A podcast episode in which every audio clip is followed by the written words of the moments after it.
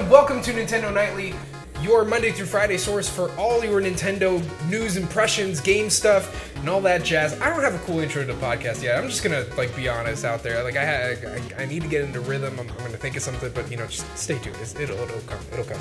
Uh, so today.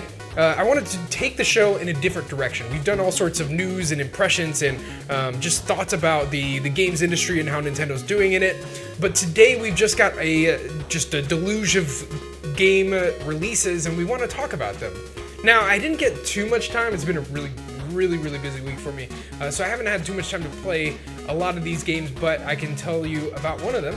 Uh, I played Super Mario or Mario Luigi Superstar Saga. Uh, I'm so used to Super being in front of uh, Mario, but you know this this Mario isn't Super. He's just he's just Mario. Mario Luigi uh, Superstar Saga was a game that originally came out on uh, the Game Boy Advance in 2003.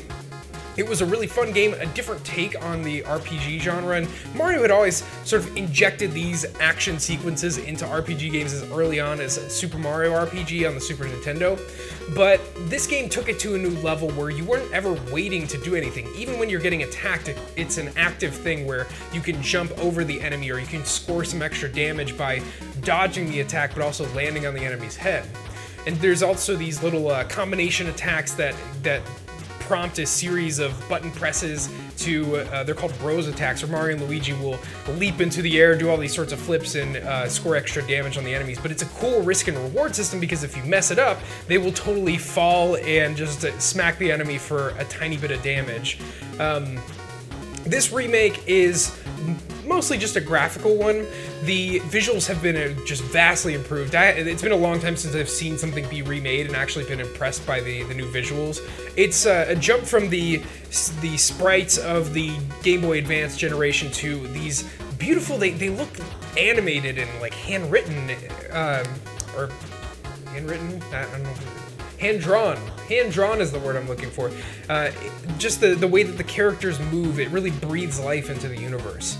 The Bowser's Minions mode that I haven't talked about yet uh, is something I haven't gotten to experience yet. One of the huge things I was disappointed by when I opened up this game is I've already played through Mario and Luigi a couple of times. You know, when it originally came out, and then when it got re-released for Virtual Console. So I'm like I'm familiar with that game. I don't really wasn't really looking to uh, play that part specifically again. I really wanted to jump into Bowser's Minions, but when you boot up that game, you don't have the choice to do that. You have to progress into a, certain amount of the story mode, uh, particularly through all the tutorials that are you know what I think are the only really weak part of the game to get to Bowser's Minions mode, and so uh, I've, I've heard mixed reviews about how how people feel about that as compared to the main the main game, but I am excited to try it myself as a RPG tactics fan and a, and a Mario fan. I, I just love the the third game in this series where you got to be Bowser and command some of the minions.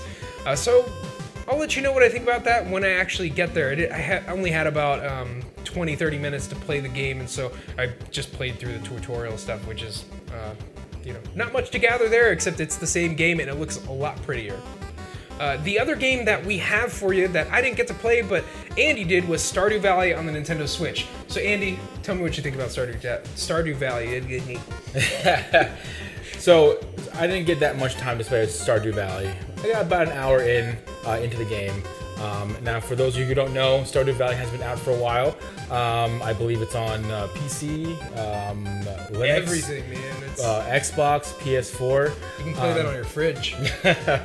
yeah. Um, uh, published by Chucklefish. Um, for those who don't know who Chucklefish is, they made games like Wanderlust. They published games like Wanderlust, uh, Risk of Rain, which is a really, really fun game. but this is basically a it's Harvest Moon meets uh, Animal Crossing. Um, meets a dating sim. yeah. Tell me about the day. So, so I, am watching Andy shoulder while we're capturing footage for this, and I just see this list of everybody in the town, and it's like they're all single. It's like, yeah. what's going on, Andy? What's going on with Sebastian? What's going on with Sebastian, man? Um, it's really cool. There's a, there's a lot. There's a there's a small town. There's about 30 to 40 people that I know of so far um, and you interact with these folks. If you don't have to, um, the choice is up to you. It's the, the world is totally open. Um, the, you could be a hermit if you want to. Um, you could be the game could be as uncomplex or as simple as you want it to be. Um, it's a very very chill game. Um, so for those of you who are blasting aliens and shooting guns and stuff like that, and want to take a break from that, um, this is a fantastic game to kind of kick back and chill and farm. I've read a lot of headlines and heard a lot of things for games similar to this that people are really happy it's come to Switch. Uh, just having that sense of portability, I imagine that's what I'm going to enjoy about the game. I uh, I never played Animal Crossing on a console because that was always a really difficult thing to do to just like sink that much time into it. But when I was living in New York and riding the train every day, I would play Animal Crossing on the 3DS and just check in before work. You know, make sure all my trees were shaken. You know, trading my fruits, get some money, uh, all that stuff. And uh, do you feel the same about Stardew Valley? Do you see some of the, those same qualities in it? Yeah, for sure. Um, so the little back, a uh, little history about myself. I am not a humongous Nintendo fan. Uh, I grew up on Sega, um, but ever since I've owned the Switch, um, the Switch has been my kind of kick back and relax system. Um, I mainly pay, play PS4, whether it's Destiny or, or Call of Duty or what have you. Um, but this is my kickback and relax system.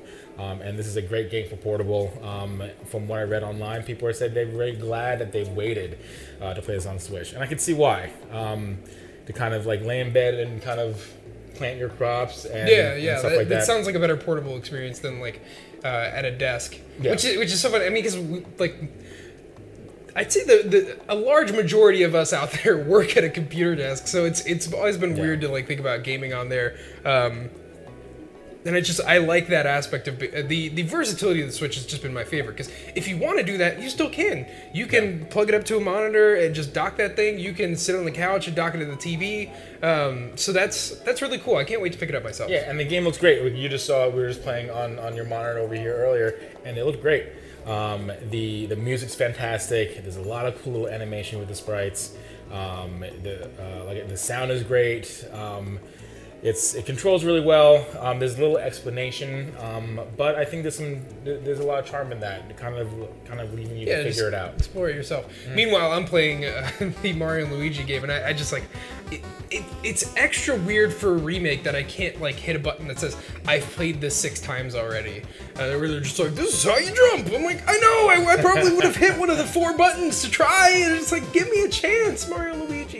There's a couple, and to be fair, for all of you guys, before you hit the comment section, I know that there are certain parts of the game where you can say, no, I don't want it to be explained, but when you're mashing through all of the text that you've already read three times, you you often miss it. It's like, all right, let's go into the long explanation.